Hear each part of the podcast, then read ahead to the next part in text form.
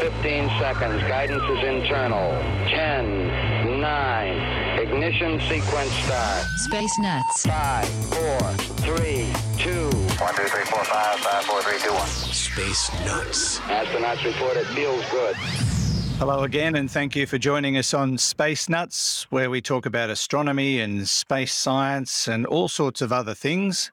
And it's great to have your company. My name is Andrew Dunkley, your host. And on today's edition, episode two hundred ninety, by the way, uh, we're going to do what we do traditionally every fifth episode, and that is dedicate the entire show to the audience. So these are questions that have come from you. Some we've heard from before, some we have heard from for the very first time. Uh, and not surprisingly, given that the James Webb Space Telescope has reached its destination, it uh, has be, become the, um, the, the, the go-to uh, topic when it comes to audience questions. So we're going to tackle a couple of questions about James Webb, but one of our old favourites is back, and that is the black hole. We'll uh, talk about that as well. And look-back times.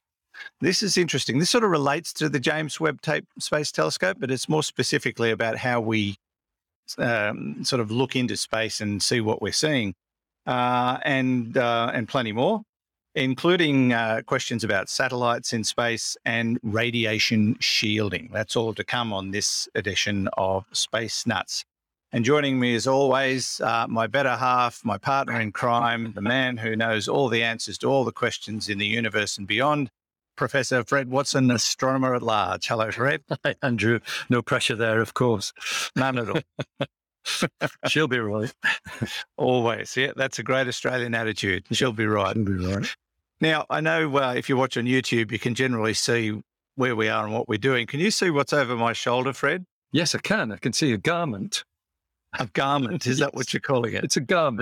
That, that is something I've had for many, many years, a couple of decades. It is a Cincinnati Bengals jersey, and I've got it hanging up proudly because the Cincinnati Bengals are into the Super Bowl. Okay.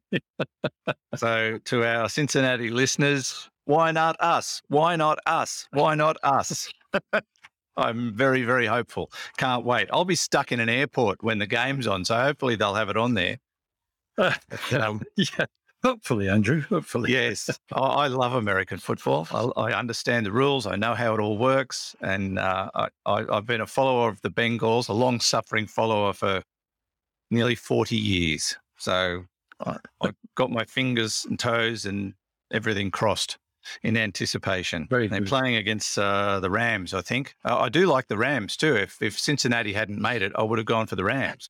So, um, but I'm not going to fall back on that. It's Cincinnati all the way for me. Uh, okay, now enough of that. Enough of that. Nothing to do with space except the stuff between our ears. Uh, let's get on to our very first question, Fred, and this one comes from Amsterdam. Hi, guys. This is uh, Bart from uh, Amsterdam, the Netherlands. I was wondering now, with the James Webb Telescope uh, in space and doing very well, luckily, Um, and thinking about that it will maintain maybe for twenty years uh, working, um, and it take and it's taken a lot of time to develop this one. Are scientists already working on another uh, telescope that's even has that even has more possibilities than uh, the James Webb now? Okay, keep up the good work. Bye bye from Amsterdam. Thank you, Bart. Lovely to hear from you. Hope all is well in beautiful Amsterdam. And uh, yeah, the James Webb Telescope is certainly getting a lot of attention, and not surprisingly, it's one of the uh, one of the most uh, exciting projects of uh, of recent times. Uh, are they working on something bigger and better, Fred? Uh, yes. Okay, let's move on to our next question. Uh, okay. Um, This, this is a multifaceted question, like they all are. It's, you know, fantastic to get the questions that have got many different branches to the answer. Uh, and uh, yes, the James Webb is, you know, it is the current uh, front runner in terms of space observation. Um, a six and a half meter diameter mirror. Now, as you and I have spoken about many times, Andrew, uh, in astronomical telescopes, size is everything. Uh, yes. it, they don't miniaturize. They need to be big uh, because the, the bigger the area of the, whatever it is that's collecting the radiation, and for uh, optical and um, you know, visible light and infrared telescopes, it's it's a mirror.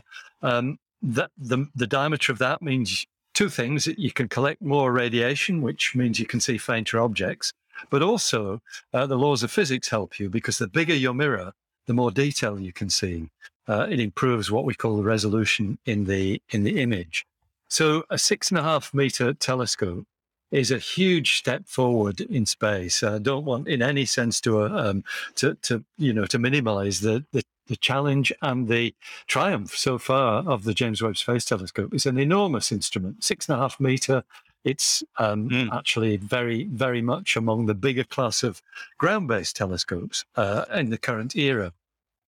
Uh, so that will it will really revolutionise what we know about the universe on many, many different fronts.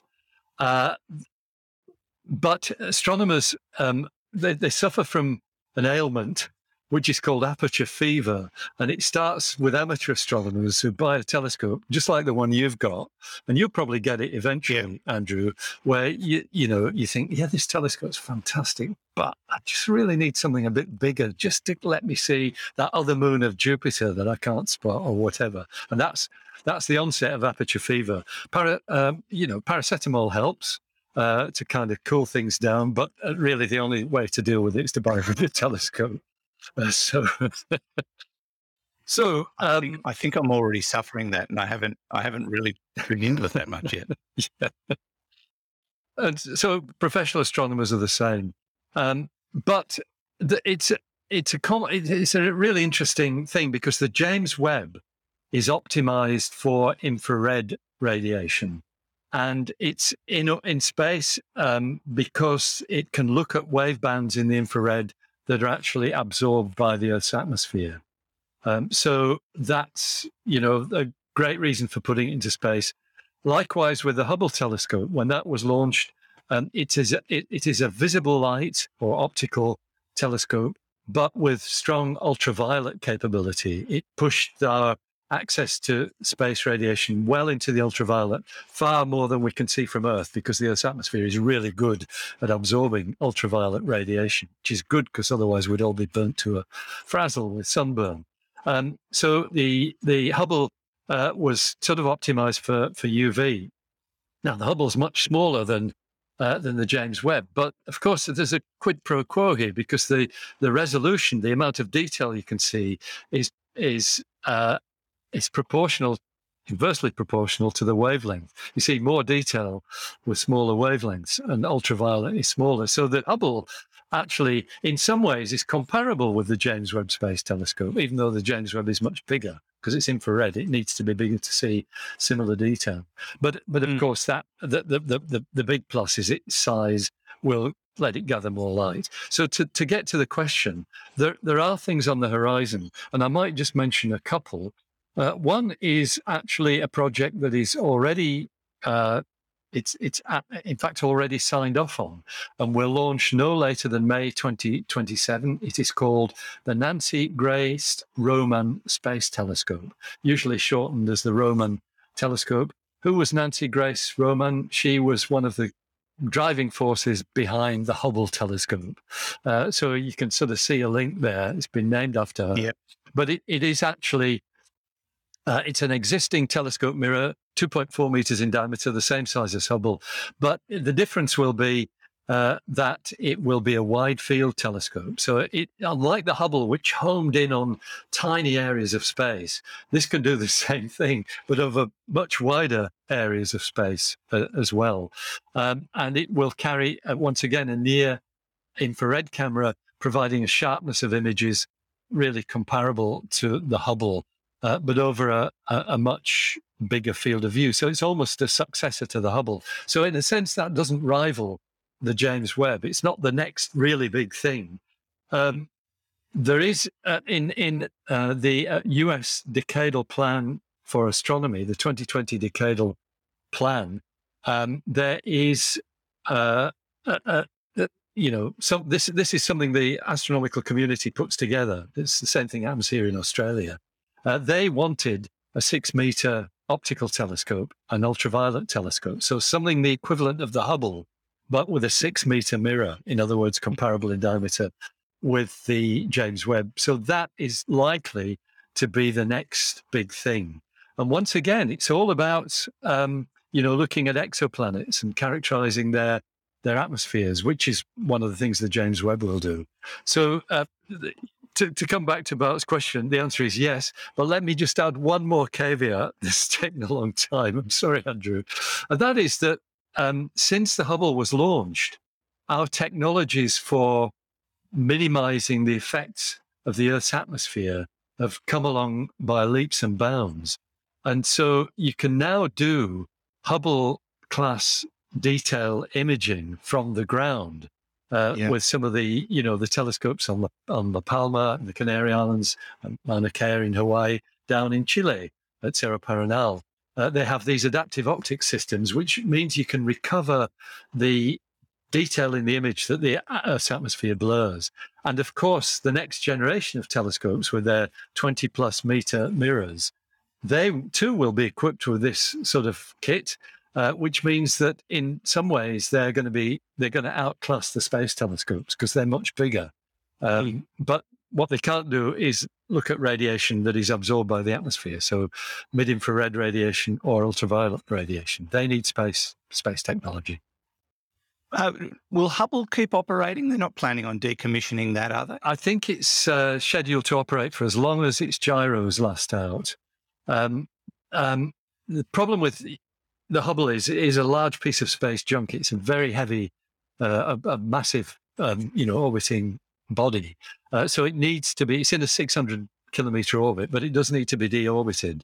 And I think the last mission, servicing mission, I hope I'm right in saying this, but it's, as I recall things, they attached um, uh, mounting points onto the outside of the Hubble. This was the, the, the one uh, uh, before, I think it was in, is it, before two thousand eleven, when the shuttle, uh, you know, wrapped up, uh, they replaced gyros on the Hubble and um, and also f- um, put these grapnel points on the outside.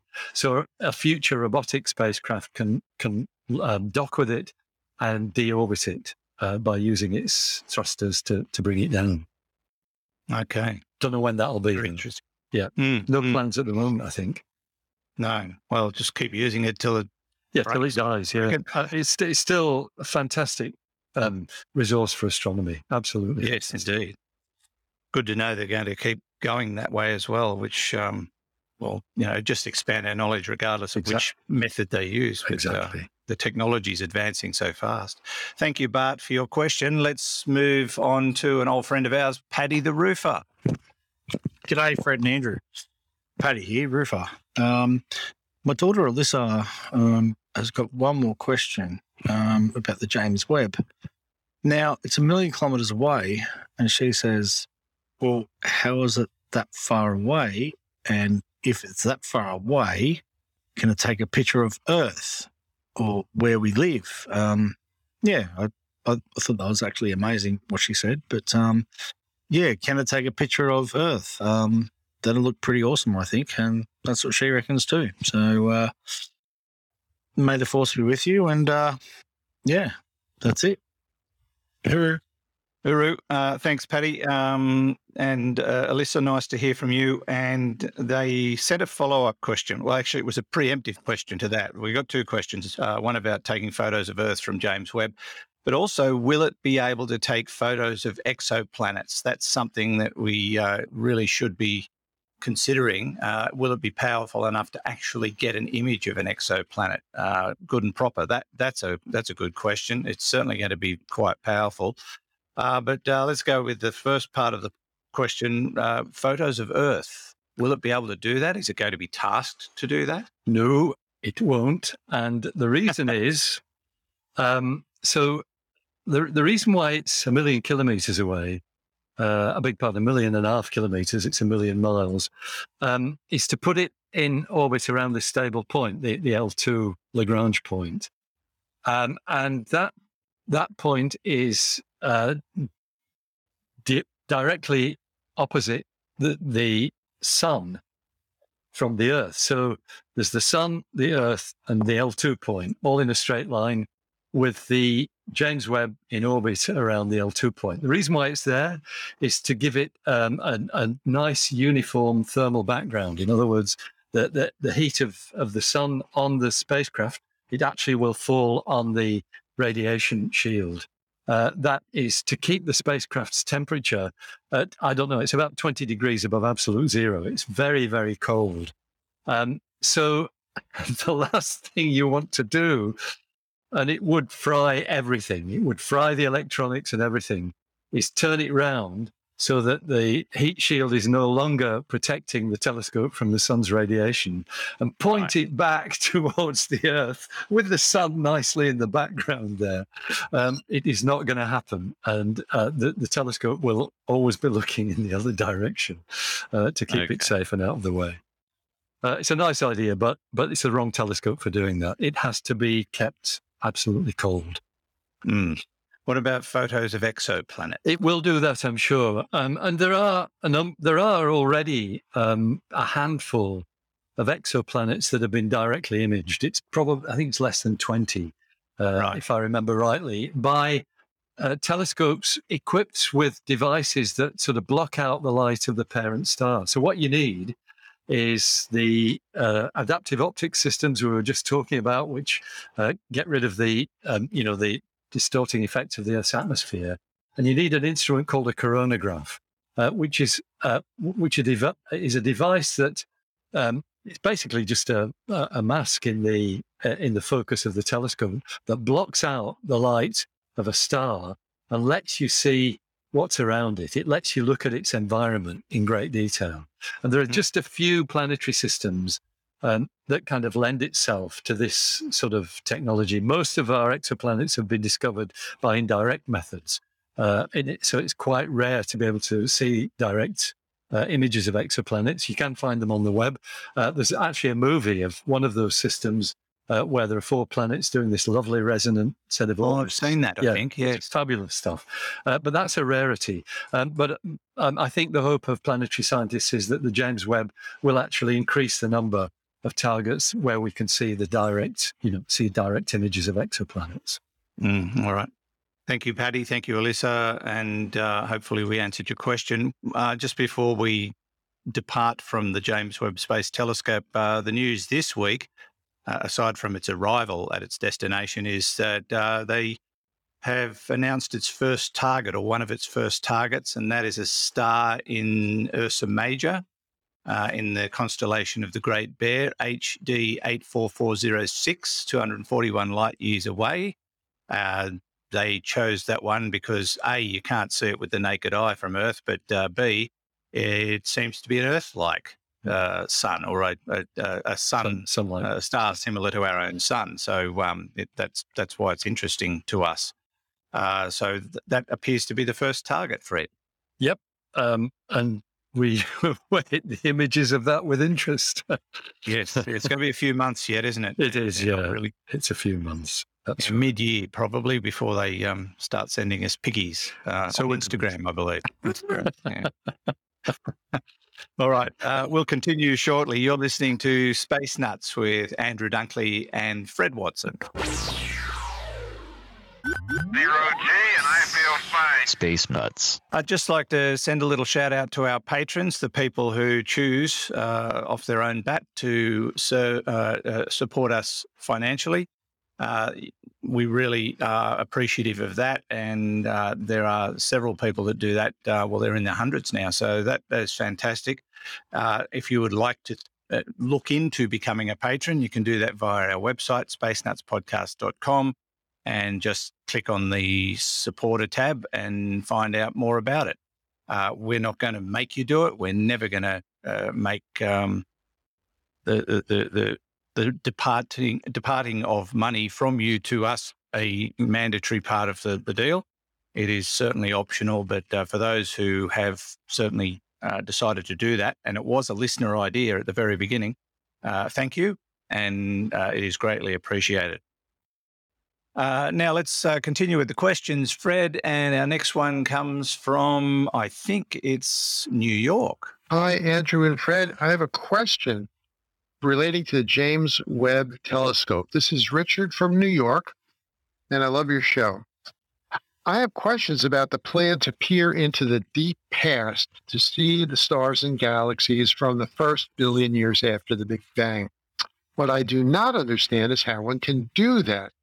Now, I understand that distant objects whose light is very much red-shifted are furthest away and receding from us the fastest, and that they are presumably older because the light they emitted and that we see traveled so long to get to us.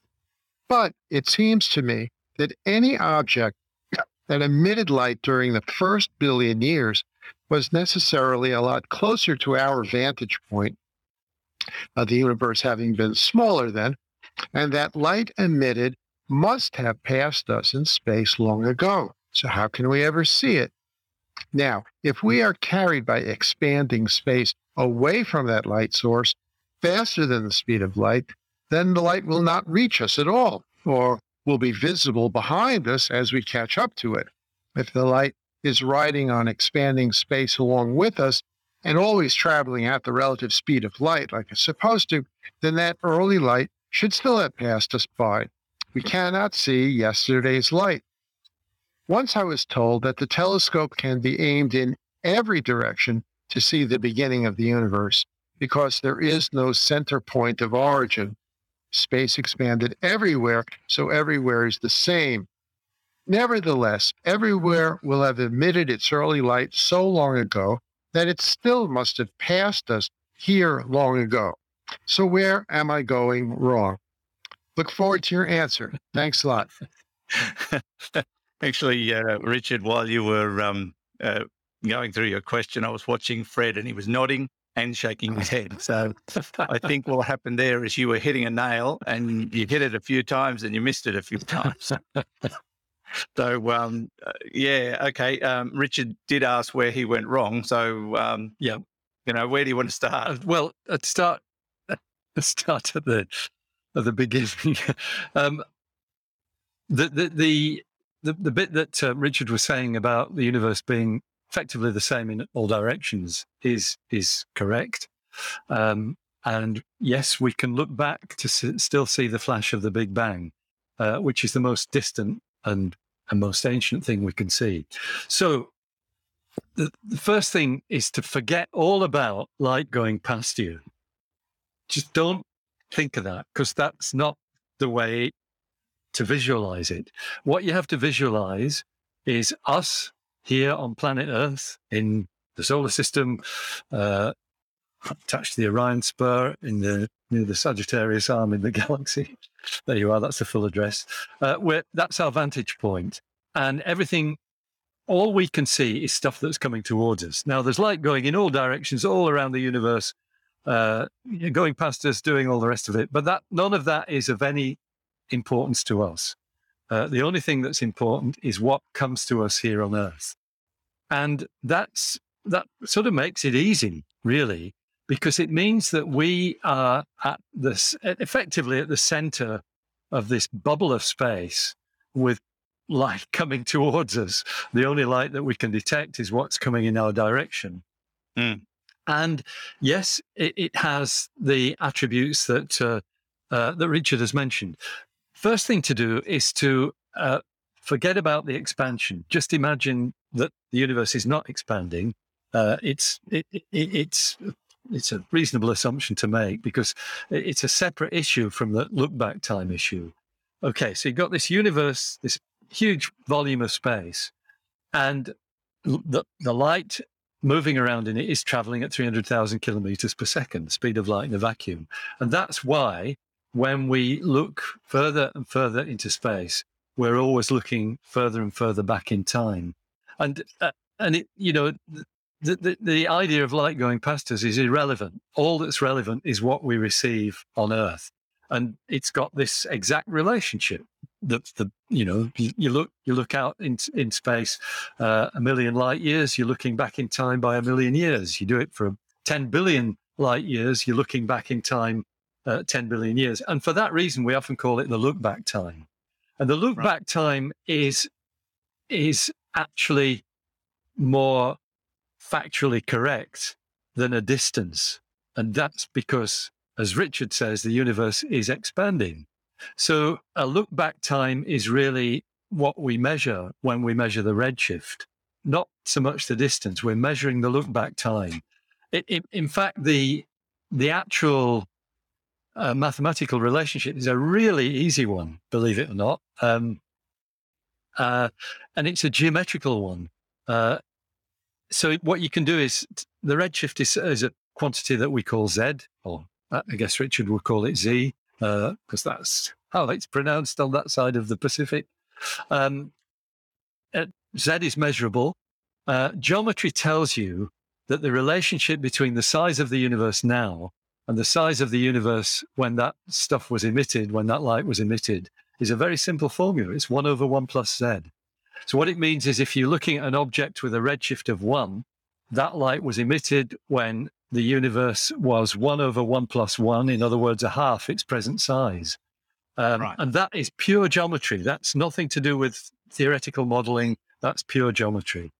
Um, maybe I've clouded the issue a little bit there, but um, the, the expanding universe is, uh, it, it is, it, if you like, it's superimposed on the idea of look-back time. Uh, the reason we don't talk about distances is because, yes, the universe has expanded. And uh, as as Richard has said, those very distant galaxies were much closer to us um, uh, when their light was emitted. But they're still emitting light and we're still seeing it. Um, some of it, you know, don't worry about them going past us. It's what we can see now that's the critical thing. I don't know, Andrew, whether that clarifies the issue or not. I get it. um, I get it. And I'm sure Richard, who is much more astute than I, has, uh, has gone, okay, now I understand. Let me just... Um, add one more point. So the idea of seeing the birth of the universe, it's actually looking back to a time when the universe was still glowing brightly. So it was still a fireball.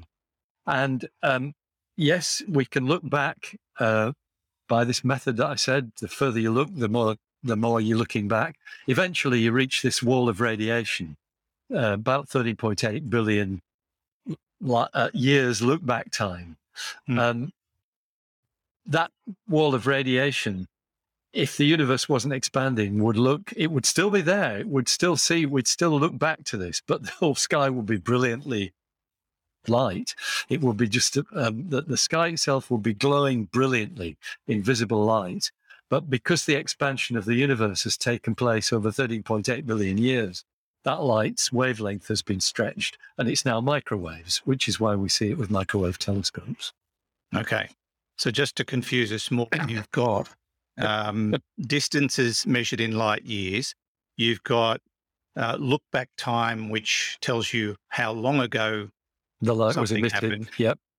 And there was something else that I just dropped out of my the, head. The redshift relates to it, but yep. there, there are multiple factors here that you yep. need to consider depending on circumstance. But but the main thing is just to forget light that's not coming into our telescopes. All we can do is look. All we can see. And all we can learn from is the light that actually reaches us from these distant things. Fair enough. All right. Thank you, Richard. Let's uh, go on to our next question. This one comes from uh, an Australian. Damien here from the Goldie. Another beautiful day. And a quick question on black holes, amazingly. If you have the size of the black hole and you have the mass of the black hole, if you had protons cheek to cheek inside the black hole, would they fit in there to equal the mass of the actual black hole? Mm. Okay. Thanks, Damien. And I uh, hope all is well on, uh, he called it the Goldie for those who went, where the hell is that? The Gold Coast in Queensland, Australia. Um, we abbreviate everything over here. So Goldie. Um, now, um, yes. Explain his question, Fred, so that I can understand it, and that way everyone should be able to. Yeah, well, it, it, it's Damien's question is really interesting because it, it it's sort of um, it's got a few inconsistencies in it, if I may put it that way. Uh, let me start by talking about it. Uh, Damien, Damien talks about the size of the black hole and the mass, um, and a, b- a black hole doesn't have size. It is a single point. It's a dimensionless entity. It does have mass, however.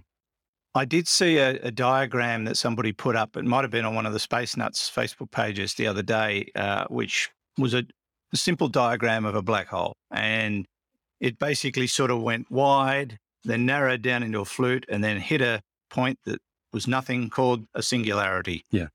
That, and then it expanded out the other side the same way. So that sounds like that's a, what you're getting at. Sounds like a wormhole there. Could be a wormhole. Well, yeah. If it, it was supposed to be a diagram of a black hole. Okay. Anyway, whatever it is, it's got no dimensions. Um, what yeah. does have dimensions though, is the event horizon. Um, and so, um, you know, the event horizon is the point of no return. It's it's the, the black bit of the black hole. Uh, but the diameter of the event horizon is directly related to the mass of the black hole. So the two of them are, it, you know, they're, they're um, um, inextricably linked together.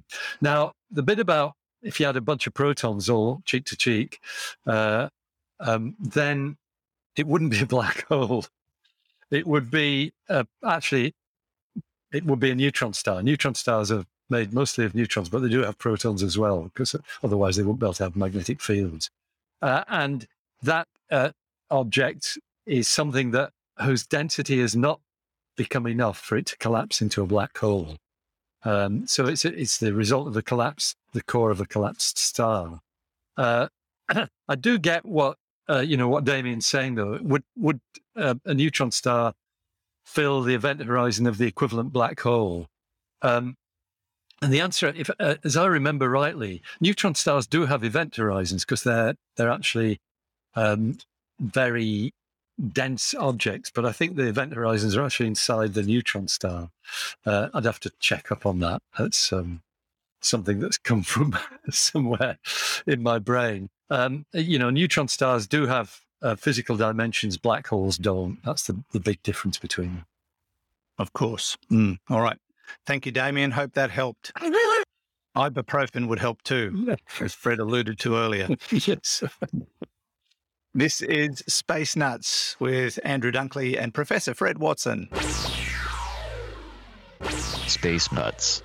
Now, if you follow social media, of course, you will find us in many, many places. We're on Twitter, we're on Facebook, we're on Instagram. Uh, and we also have uh, a Facebook page, which is basically designed for the Space Nuts audience, the Space Nuts podcast group. If you do a search for that in your Facebook search engine, you'll you'll find uh, a bunch of people, thousands of people who listen to the show, but also get a, a chance to talk to each other. One of the posts, Fred, that's popped up lately uh, comes from uh, uh, one of our patrons and somebody who does send us questions uh, uh, occasionally, Misty West, who's put up photos of uh, what looks like a spiral galaxy in the sky over Oklahoma. Uh, and she's asking if anyone had seen it and what was it?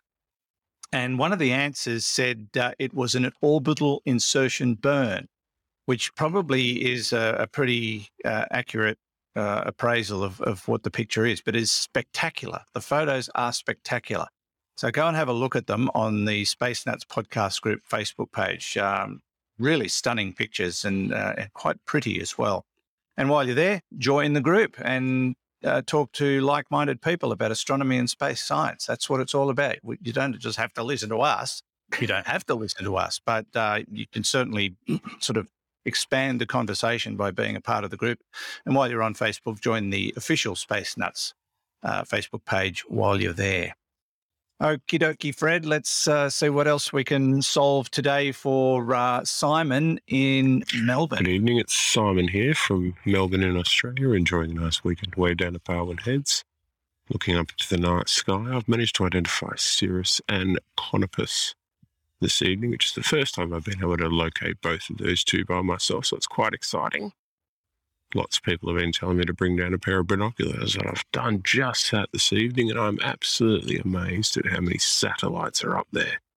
At one point this evening, I noticed three satellites converging on the one field of view, and it was, I just can't believe how much stuff's going on up there. As sure as the, the, the night is dark, you'll see a satellite if you throw a pair of binoculars up into the night sky. Uh, from my perspective, it doesn't bother me too much. It's more exciting to identify them. But if you're an astrophotographer or an astronomer, I can imagine it being very frustrating. So my question to Fred is, what what do you propose doing about this? I understand regulation's probably needed, but how would you like to see this organised or structured? And, and how do we go about protecting this sky for future people? Because I can understand it becoming very frustrating moving forward. So I'd like to understand, what are we going to do about it? Um, I hope all is well, and thanks for keeping up the good work, guys. Thank you, Simon. Great question. And I can tell you that Fred is in negotiation with Disney to commission an X-Wing fighter to get up there and deal with the satellite problem. Possibly not. Uh, it's you're treading on, um, on uh, not on eggshells, but on interestingly, uh, interesting ground, Andrew. And look, yeah. um, the short answer to Simon's uh, point is welcome to the twenty-first century. Uh, yeah. Because this is an issue now, uh, but by the end of the decade, it is going to be a much, much bigger issue. Uh, we are expecting, at the moment, there are something like two and a half thousand operational satellites um, in the sky. By the end of the decade, it'll be one hundred thousand. What? Um, which means that at any instant, there will be about five thousand satellites above your horizon. Uh, now, um, that's uh, because of things like the SpaceX Starlink uh, uh, satellite constellations. Uh, those are for, um, they're for a global internet. They provide internet services across the entire globe. And you know, there's there's there's a level at which that is a good thing and part of the sort of inter- infrastructure that perhaps people have a right to expect. Um, mm. And so there is this really interesting. Um, it, it's a dichotomy. It's very interesting. I'm quite deeply involved with it, between the space industry and the world of astronomy.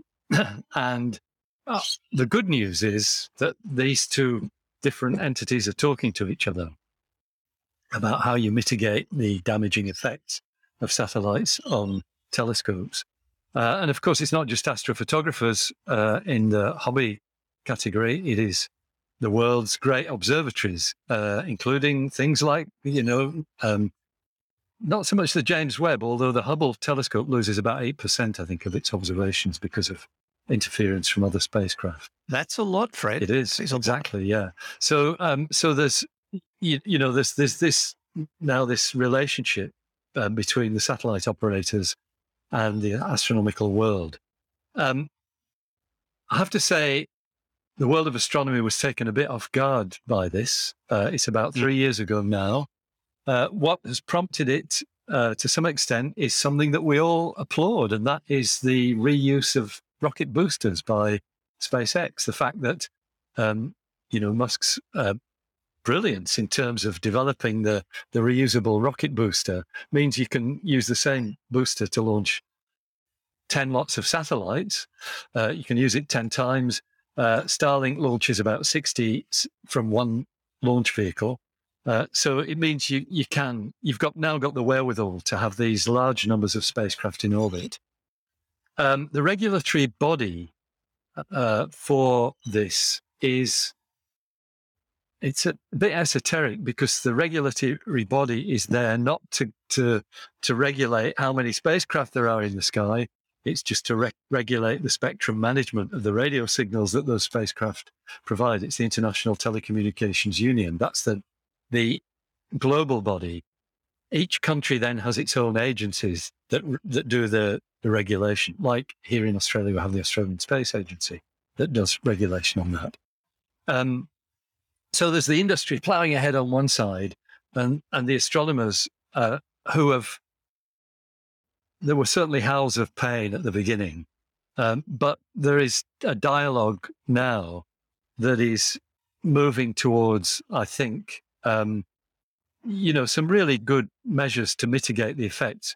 So the kind of thing you've got to remember is, for visual astronomers or optical astronomers, these satellites are only a problem. It depends on your latitude, but they're only a problem within an hour or two of sunset or sunrise, mm. because that's the time when they're being illuminated by the sun. And that's the reason why one of the things that the astronomers have asked for is that the uh, spacecraft are, are kept in low Earth orbits. That's to say below six hundred kilometers, because that reduces the time that they're illuminated by sunlight. And that's one of the things that the, you know, the, this dialogue is is engaging in. Um, so in the middle of the night, there is no problem. You, you don't see, there are some slightly maybe esoteric problems if you have a satellite that blocks out the light of an object that you're you're expecting to be winking anyway for some reason or another. That will be a problem. But generally speaking, once you get past the twilight zone, you're not you're not actually seeing uh, the spacecraft. However, in the radio spectrum, it's a much bigger problem because these things are beaming down radiation all the time. And, yeah. and not just that, but for our telescopes, the most sensitive radio telescopes, and of course the Square Kilometre Array being built in South Africa and in Western Australia is one of those. Uh, they can also receive radiation from, from you know, local radio transmitters providing A M signals to their community. They can bounce back off the satellites down into the, into the radio telescopes. Um, so there are big issues for radio astronomers. Um, mm. As I said, it's a matter under discussion. Uh, in a few days' time, uh, there will be the start of a meeting in Vienna. Uh, that is a U N meeting. It's the U N Committee on the Peaceful Uses um, of Outer Space. Uh, and they will include like among their discussions. Disconnected uh, or us discussion of what is friends. Generally lumped under the heading of so dark and quiet I don't know what's happened there. Dark for optical astronomers, quiet for radio astronomers. Uh, and um, in fact, I'm going to be part of the Australian delegation on that. I think it's a secret to say that, and we'll be uh, presenting a technical paper on this. But it's a it's a interesting area. It's not just something, you know, um, uh, Simon's question was, what can we do about it? Well, we're doing our very best uh, to bring these two uh, disparate, um, you know, disparate uh, fields of activity together uh, to make them compatible. There you go, Simon. Hopefully that resolves uh, your problem, or you, you didn't actually have a problem with satellites, but you might in a few years uh, with one hundred thousand of them expected to be up there. But um, anyway, thanks for your question. Uh, good to know, Fred, that the two sides are talking, hopefully not the way Russia and the United States or the Russia and, uh, Russians and uh, the, the Americans and the Chinese are talking, or Australia and France for that matter. Uh, hopefully it's more like a couple of blokes over a beer or having a cup of coffee together, and they'll sort it all out in the end. Fingers crossed. Okay, let us move on to our final question. And this one uh, focuses on long-haul space travels. Uh, it's something we've talked about before, but it's a good question. Hello, Space Nuts. Martin Berman-Gorvine here, writer extraordinaire in many genres. Um, just a quick question about radiation shielding on spacecraft that are going to go much beyond low Earth orbit. Um, we are told this is going to be a major problem for any proposed Mars expeditions. Uh, one assumes it would be an even greater problem going further out, say, if one were going to try to do manned mining of the asteroid belt, or explore the Jovian and Saturnian moons and so forth. Um, what kind of radiation shielding uh, to preserve human life might be possible on spacecraft?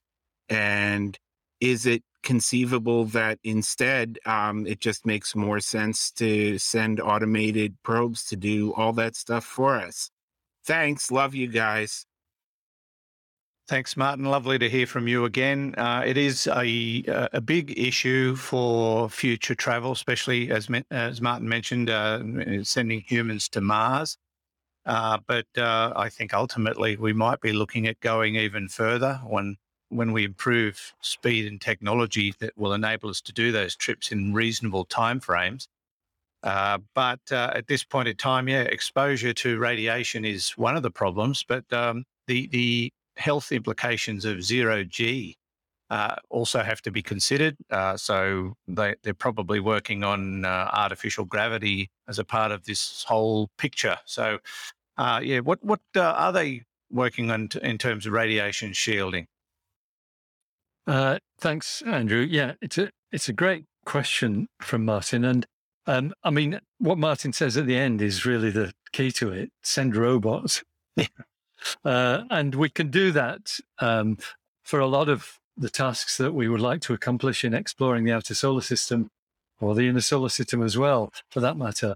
Uh, and I suspect if ever we do get to a stage where we're mining asteroids or other celestial bodies, that it will be done mostly robotically uh, with, uh, you know, as little human intervention as possible, partly because this is recognized as such a big problem. Um, the radiation environment in space is pretty harsh. And, uh, you know, it, you, you're right to, to highlight the the the the more extreme version of the radiation em- environment that we would get in going beyond Mars. Mars is is really the first hurdle, and there's a lot of work being done on that. You can bet your life on that. Um, and I'm pointing to, to some of it in a minute.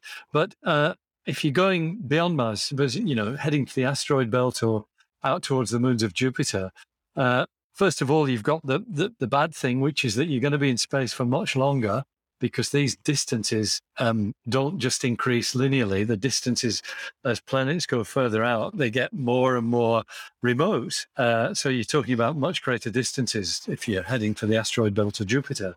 Um, against that, though, is the advantage that the radiation environment gets a bit easier, because the you know you're further away from the sun, which is the principal source of of this radiation. So there's a, a bit of um, uh, interplay on both sides, quid pro quo.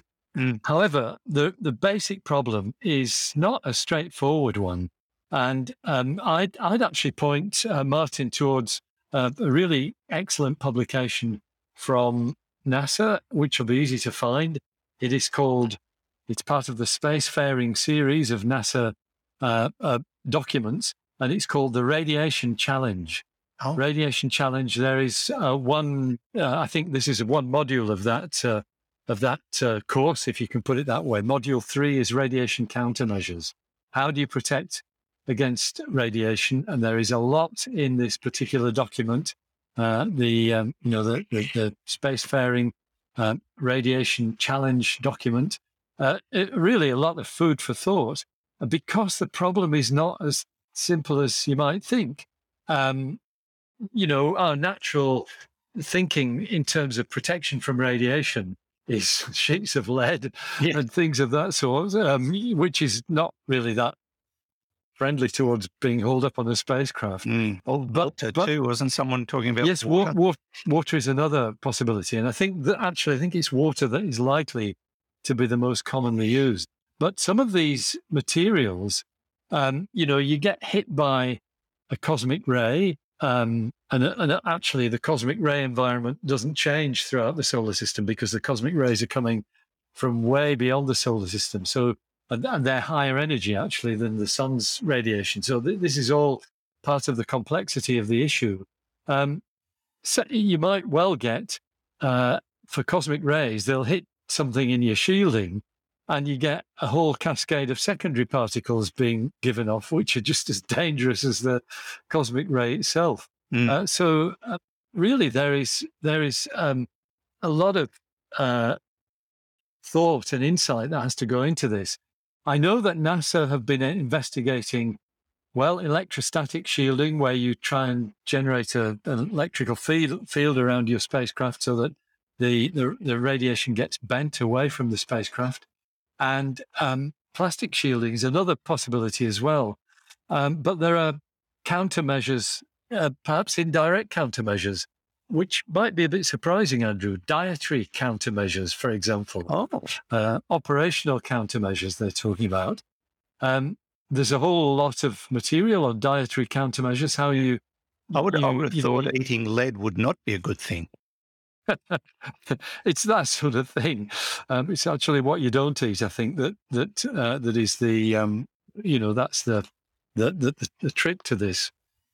Mm. Lots don't, to talk don't, about. Don't take any antibiotics while you're out there either. They they can cause sunburn. Well, it, it, you know, the, the kinds of things. Okay, here's here's something in this module: shielding yeast from ultraviolet radiation. There's a it's an exercise within this uh, module of education about um, about how you can uh, you know you can take radiation countermeasures. So I I urge. Uh, Uh, anybody interested in this, have a look at that. It's uh, really, it's part of the, you know, some of NASA's nas- national education uh, modules, mm. but really very, very interesting in terms of what, what you learn from something like that.